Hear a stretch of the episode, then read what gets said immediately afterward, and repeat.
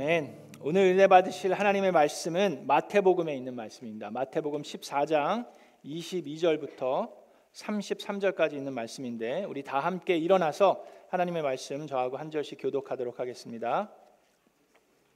마태복음 14장 22절에 있는 말씀. 예수께서는 곧 제자들을 재촉하여 배에 태워서 자기보다 먼저 건너편으로 가게 하시고 그동안에 무리를 헤쳐 보내셨다.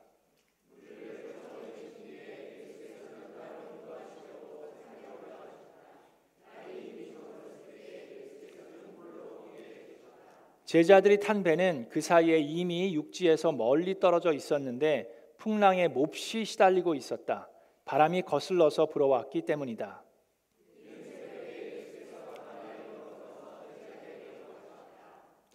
제자들이 예수께서 바다 위로 걸어오시는 것을 보고 겁에 질려서 유령이다 하며 두려워서 소리를 질렀다. 곧 그들에게 말씀하셨다. 안심하여라 나다 두려워하지 말아라. 베드로가 예수께 말하였다. 주님, 주님이시면 나더러 물 위로 걸어서 주님께로 오라고 명령하십시오. 예수께서 오너라 하고 말씀하셨다. 베드로는 배에서 내려 물 위로 걸어서 예수께로 갔다.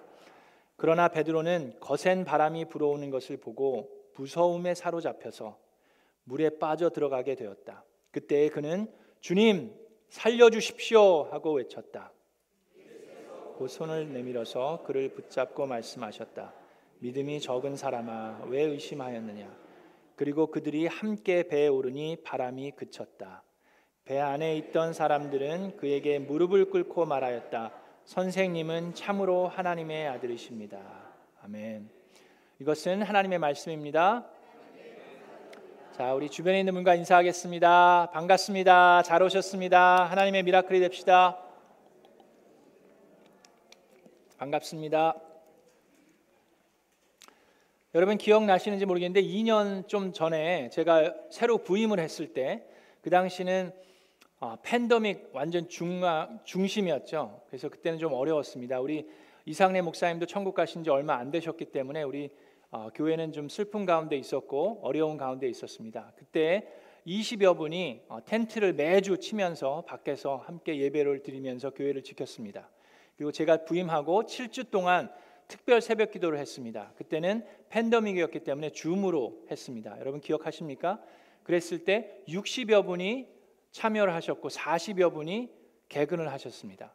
근데 그때 우리가 본문 말씀을 이제 마태복음을 가지고 그때 특별 새벽 기도를 했습니다. 이 어, 복음서를 가지고 했는데 그때 오늘 있는 이 본문의 말씀을 가지고 우리가 은혜를 받았습니다. 자, 2년이 지난 오늘 우리는 구약 성경을 다 한번 훑어보았고 이제 신약을 보면서 다시금 복음서에 있는 내용으로 들어가는데 오늘도 동일한 본문을 가지고 2년 전에 하나님께서 은혜를 부어 주셨듯이 오늘도 새로운 은혜와 위로와 격려와 또 축복을 해 주실 줄로 믿습니다. 이렇게 우리가 계속해서 신앙생활하다 보면 같은 본문을 가지고 여러 편의 말씀을 들을 수 있는 또 축복의 시간이 있습니다. 오늘이 그 시간입니다. 자, 오늘 본문은 예수님께서 오병이어의 기적, 우리가 너무나도 잘 아는 기적이죠. 오병이어의 기적을 이루신 다음에 그 즉시 이후에 일어난 사건입니다. 오병이어의 기적이 어떤 사건입니까? 물고기 몇 마리요? 물고기 두 마리, 그다음에 보리떡 다섯 개로 어른들만 5천 명이에요. 그러니까 어린 아이들과 그 여인들까지 다 합치면 수만 명이 되는 사람들을 배부리 배부르게 먹이셨습니다. 그러니까 이 사람들이 와 이분이 정말 우리가 기다리던 사람인가 보다. 우리를 배고픔을 채워주는 배부르게 해주시네. 그래서 예수님을 왕으로 세우시려고 그랬습니다.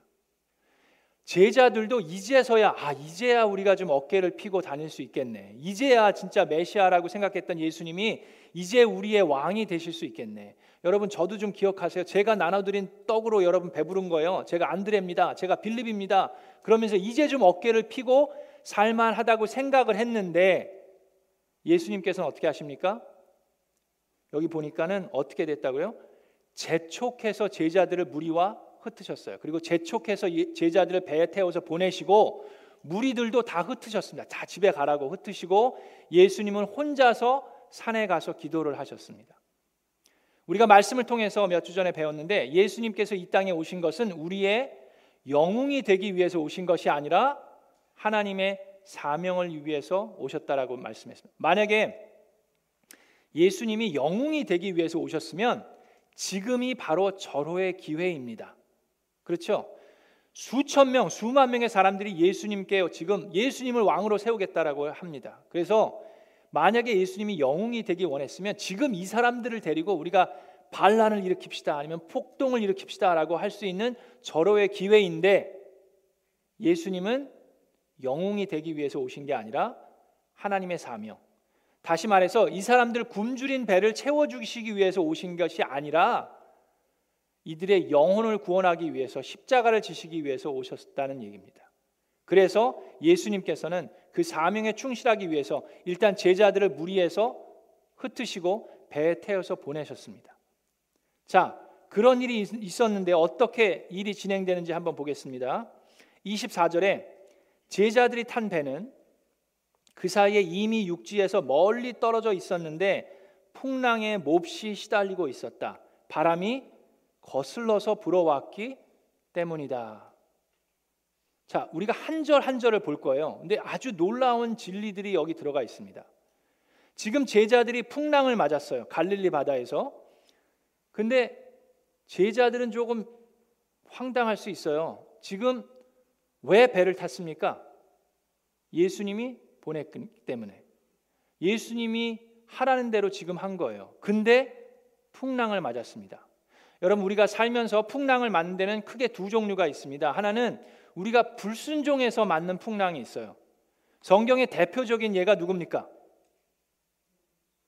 요나. 그렇죠? 요나는 하나님께서 니누에 가서 복음을 전하라고 그랬는데 스페인으로 도망을 가다 보니까 거기서 풍랑을 맞았죠. 그래서 죽게 됐, 죽게 됐잖아요. 물고기 뱃속에 들어가게 됐는데 그런 풍랑이 있는가 하면 지금 오늘 있는 말씀은 뭐예요?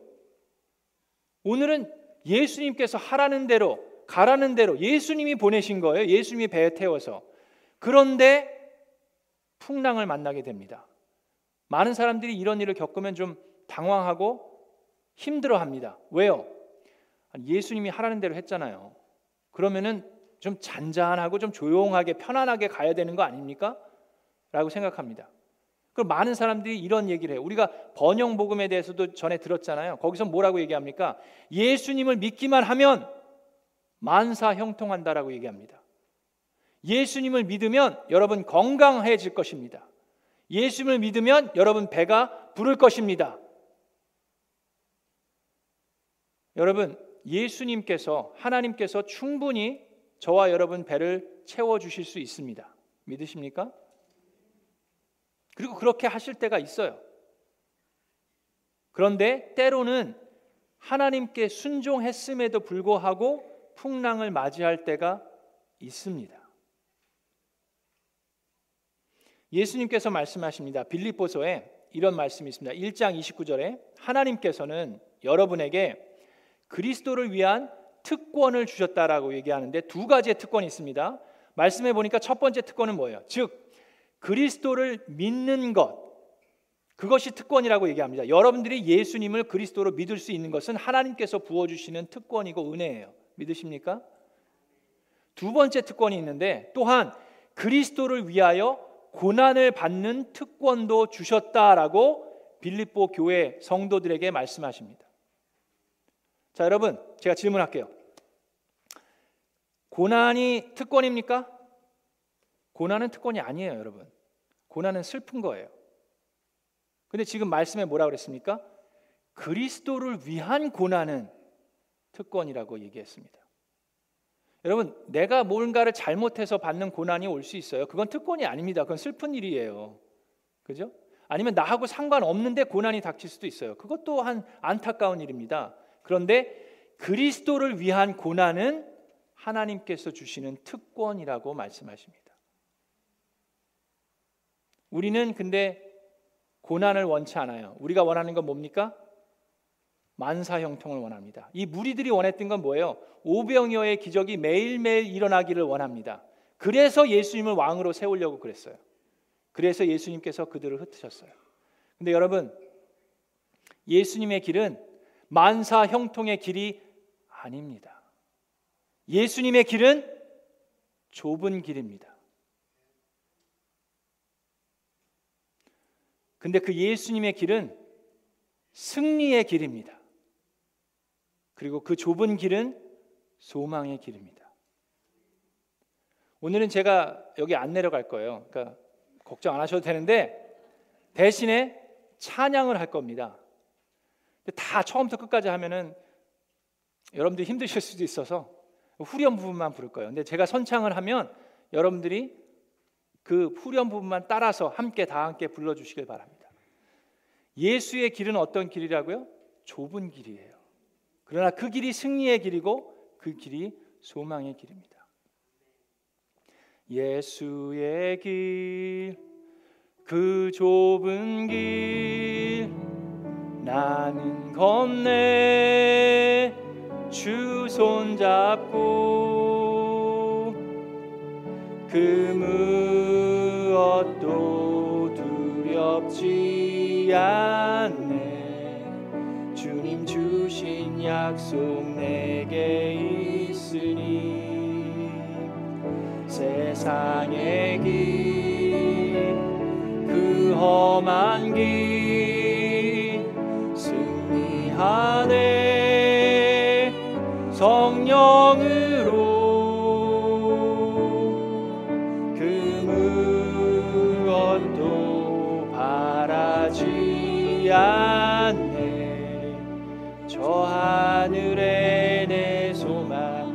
예수의 길 그 좁은 길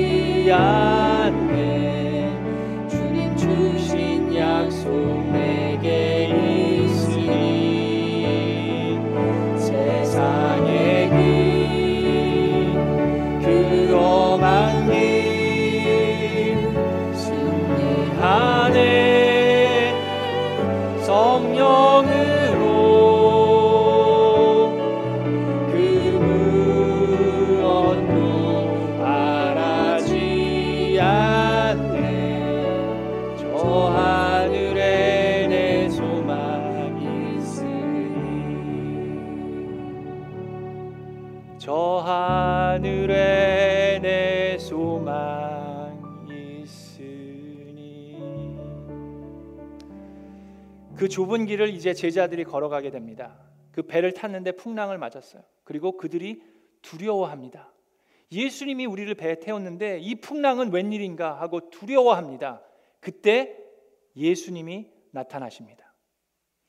예수님이 그 풍랑 가운데 나타나시는데 마가복음에 보니까 이 사건을 이렇게 기록합니다. 예수님께서 배 타려고 배로 가까이 오시는 게 아니라 거의 그냥 지나가시는 것처럼 보입니다. 그리고 제자들이 그 모습을 보고 예수님을 알아보지 못하고 유령이다라고 소리를 지릅니다. 자, 여러분 다 함께 유령이다. 시작. 유령이다! 하고 소리를 질러요. 근데 여러분 생각해 보세요. 아니, 제자들은 지금 조금 전까지 오병이어의 기적을 예수님과 함께 했는데 아무리 지금 어둡고 바람이 불고 파도가 친다고 그래도 어떻게 예수님을 못 알아보고 유령이라고 얘기를 합니까? 그랬을 때 예수님께서 다가오십니다. 여러분, 우리가 알아야 하는 게 있습니다. 예수님은 우리가 어려울 때이건 아니건 우리와 항상 함께 하시고 우리를 지켜보시는 줄로 믿습니다. 우리가 아무리 거센 풍랑 속에 있다 하더라도 예수님께서는 우리를 지켜보시는 줄로 믿습니다. 우리가 왜 이 길을 걷습니까? 이 사명의 길, 예수님께서 명령하셨어요. 하늘과 땅의 모든 권세를 내게 주셨으니 너희는 가서 모든 민족으로 제자를 삼아 아버지와 아들과 성령의 이름으로 침례를 주고 내가 내게 분부한 모든 것을 가르쳐 지키게 하라. 그것이 우리에게 주신 사명인데 우리는 그걸 알고 그것까지는 외워요. 근데 그 다음이 뭡니까? 보아라. 세상 끝날까지 내가 너와 항상 함께 있으리라. 우리가 그 사명을 지킬 수 있는 그 유일한 방법, 우리가 어떻게 모든 민족으로 제자를 삼을 수 있습니까? 그것은 하나님이 우리와 함께 하시기 때문이에요. 그 동행의 힘 때문에 우리가 갈 수 있는 겁니다. 김진희 권사님이 어떻게 아프리카를 갑니까? 어떻게 그 오지에 가서 몇 달이 있을 수 있어요? 그분의 힘으로 하는 게 아니라 성령님이 함께 하기 때문에 그렇습니다. 우리 선교사님들이 마찬가지예요. 어떻게 그 인도네시아의 그 섬으로 어떻게 가실 수 있습니까? 예수님과 동행하기 때문에 갈 수 있어요. 예수님 우리를 지켜보기 때문에 그것이 동행의 힘입니다. 예수님 우리를 지켜보세요. 근데 예수님이 나타나셨습니다. 자, 무서움에 떨고 있는 제자들에게 예수님이 나타나셔서 뭐라고 얘기하십니까? 안심하여라. 나다. 두려워하지 말아라. 27절에 그렇게 말씀하셨어요. 그런데 여러분, 세상에 이게 말이 됩니까? 자, 예수님이 지금 뭐라 그랬어요? 안심하여라. 나다. 두려워하지 말아라. 그런데 여러분, 지금 풍랑이 멈췄습니까? 아니면 계속 일고 있습니까? 풍랑이 언제 멈췄죠? 말씀해 보니까 32절에 가서야 예수님이 베드로와 함께 배 타니까 그때야 그쳤어요. 그럼 지금은 풍랑이 계속해서 일고 있어요? 아니에요? 아니 근데 예수님 지금 안심하래매요. 주님이래매 나래매요. 두려워하지 말라고 그러셨잖아요. 근데 이거 뭐예요? 풍랑이 멈춰야지 그러면. 근데 풍랑은 멈추지 않았어요. 그리고 예수님 뭐 하고 계세요? 풍랑 가운데 가만히 계십니다. 뭘 하고 계신 거예요, 지금? 무언가를 기다리고 계세요. 무엇을 기다리고 계십니까?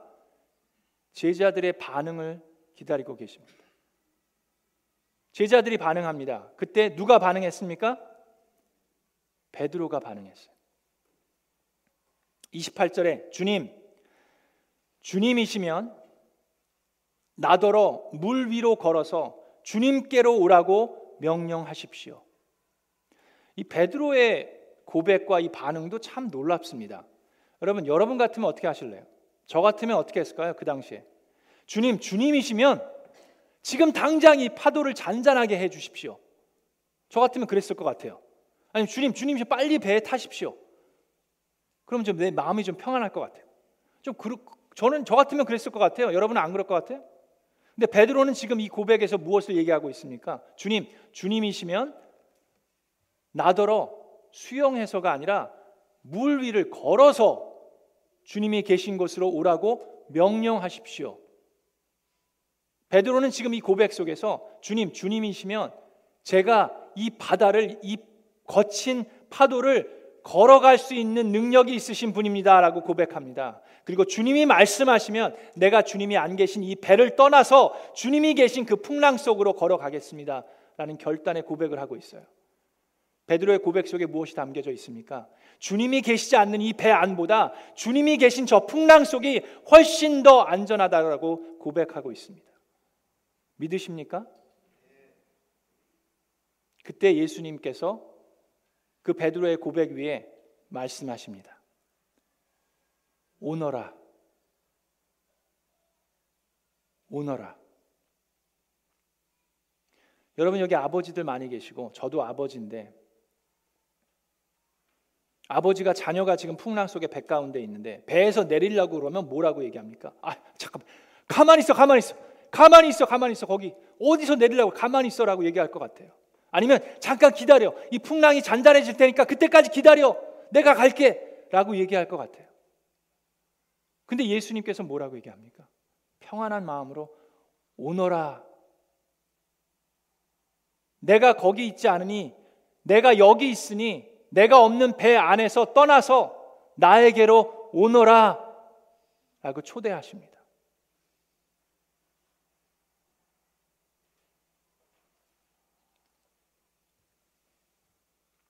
예수님은 우리에게 그런 초대를 하실 때가 있습니다.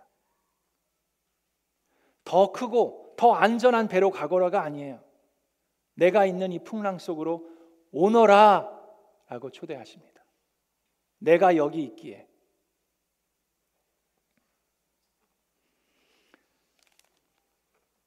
그제서야 이제 베드로가 예수님이 계시지 않는 이 배를 떠나서 바다 위를 걸어가기 시작합니다.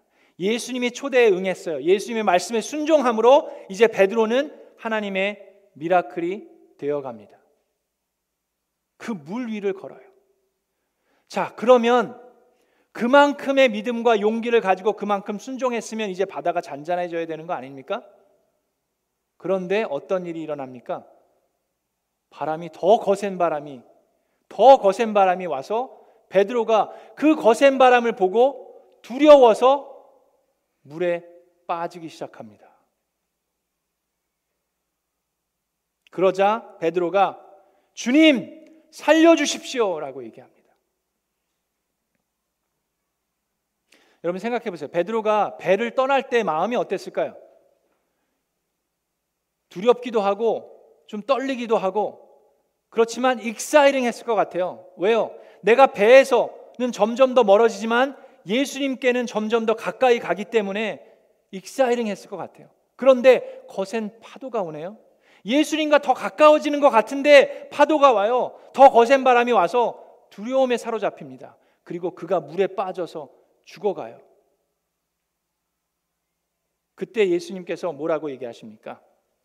예수님께서 주님 살려주십시오 하자 손을 내미셔서 곧 즉시 손을 내밀어서 그를 붙잡고 일으켜 세우면서 말씀하십니다. 믿음이 적은 사람아 왜 의심하느냐? 뭐라 그랬어요? 믿음이 어떤 사람이라고요? 적은 사람아. 믿음이 없는 이놈아라고 얘기하지 않으셨어요. 믿음이 적은 사람아라고 얘기하셨어요. 그럼 베드로는 믿음이 있습니까 없습니까? 믿음이 있습니까 없습니까? 있어요. 여러분 믿음이 있는 사람도 물에 빠져 죽을 수 있습니다. 왜 그렇습니까? 베드로는 말씀에 순종했고 믿음이 있었는데 왜 물에 빠져가고 있습니까? 그것은 그의 믿음보다 몰아닥치는 저 파도가 더 크기 때문입니다. 그의 믿음보다 불어닥치는 바람이 더 크게 보여요. 그때 우리가 어떻게 해야 됩니까? 나의 믿음보다 더 큰 파도가 몰아닥칠 때 저 큰 파도보다 더 크신 예수 그리스도에게 시선을 집중해야 합니다. 나의 모든 시선을 예수님께 집중할 때 우리는 살아계신 하나님을 느낄 수가 있습니다. 바로 그때 나의 삶이 변화돼서 하나님의 이야기로 변화됩니다. 그리고 그때 하나님이 일하기 시작합니다. 그런데 우리는 베드로처럼 나의 연약한 믿음보다 좀 더 큰 파도와 좀 더 거센 바람을 보면서 두려움에 떨려서 물에 빠져 가기 시작합니다. 그때 베드로가 다시 한번 주님을 바라봅니다. 이제는 더 이상 파도나 바람을 볼 수가 없어요. 그는 빠져 죽으면서 주님 살려 주십시오라고 외칩니다. 우리의 모든 시선을 베드로처럼 주님께 올려 드릴 때 주님께서 손을 내밀고 우리를 건져 주십니다. 모든 시선을 주님께 드리고 살아계신 하나님을 느낄 때내 삶은 주의 역사가 되고 하나님이 일하기 시작한 모든 시선을 주님께 드리고 시선을 주님께 드리고 살아계신 하나님 삶은 주의 역사가 되고 하나님이 일하기 시작하네 아멘 하나님께서 베드로의 손을 이끌어내시고 배에 타시자마자 바람이 그쳤습니다. 배 안에 있던 모든 사람들이 예수님 앞에 무릎을 꿇고 주님, 주님은 참으로 하나님의 아들이십니다 라고 고백합니다. 저는 오늘 저와 여러분이 그런 고백을 하길 원합니다. 주님, 주님이 하나님이십니다. 우리는 살아가면서 계속해서 내가 하나님처럼 행세하려고 합니다. 주님, 주님의 말씀에 순종했잖아요. 그러면 잔잔해야 되는 거 아닙니까? 왜 풍랑입니까? 왜 파도가 일어요? 이건 말이 안 돼요. 누가 하나님입니까? 주님께서는 파도 가운데서 안심하라고 말씀합니다. 나다 두려워하지 말아라. 그러면 이거 잔잔해져야 되는 거 아닙니까? 그런데 풍랑은 더 일어요. 말이 안 돼요. 누가 하나님입니까? 하나님은 지금도 여러분을 기다리고 계시면서 얘기합니다. 오너라. 오라 그래서 배를 떠났으면 더 멀어지고 예수님과 가까워지면 이제는 괜찮아야 되는 거 아니? 이제는 만사 형통해야 되는 거 아닙니까? 그런데도 더 거센 파도가 와요. 나의 믿음보다 더 큰 파도가 와서 나를 물에 빠져 죽게 만듭니다. 여러분 그때 우리가 뭘 해야 합니까? 나의 모든 시선을 주님께 드리면 주님께서 오셔서 나의 팔을 잡으시고 일으켜 세우십니다. 그 파도를 걸었던 베드로가 하나님의 미라클이 되어서 뿔뿔이 흩어져 있는 그리스도인들에게 베드로 전서에 있는 말씀을 통해서 권면합니다. 베드로 전서 1장 5절부터 7절 하나님께서는 여러분의 믿음을 보시고 그분의 능력으로 여러분을 보호하시며 마지막 때에 나타나기로 되어 있는 구원을 얻게 해 주십니다. 아멘. 그러므로 여러분이 지금 잠시 동안 여러 가지 시련 속에서 어쩔 수 없이 슬픔을 당하게 되었다 하더라도 기뻐하십시오. 하나님께서는 여러분의 믿음을 단련하셔서 불로 단련하지만 불은 뜨겁습니다. 아픕니다. 그러나 결국 없어지고 마는 금보다 그 귀하다고 생각하는 그 금보다 더 귀한 것이 되게 하시며 예수 그리스도께서 나타나실 때 여러분에게 칭찬과 영광과 존귀를 얻게 해 주십니다. 그것이 베드로의 권면입니다. 우리 사랑하는 미라클랜드 성도 여러분. 여기 계신 많은 분들이 예수님을 만났었던 적이 있습니다. 그리고 오병이어의 기적을 체험했습니다. 근데 여러분은 계속해서 오병이어를 원하십니까? 하나님 나의 배를 채워 주십시오. 근데 예수님의 길은 다른 길일 수 있습니다. 여러분을 배에 태워서 풍랑 속으로 보내실 수 있습니다. 그때 여러분 어떻게 하시겠습니까? 예수님이 나를 지켜보고 계신데도 불구하고 유령이다 그러면서 겁에 질려서 알아보지도 못하고 두려워 벌벌 떨고 있습니까? 예수님은 여러분을 기다리고 있고 예수님은 여러분을 초청하십니다. 나에게로 오너라.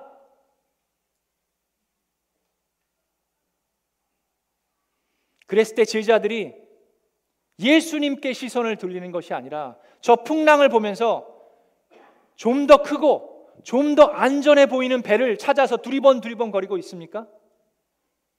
아니면 나의 모든 시선을 나의 주님 대신 예수님께 올려드리면서 주님 오라시면 내가 이 무리를 걸어가겠습니다.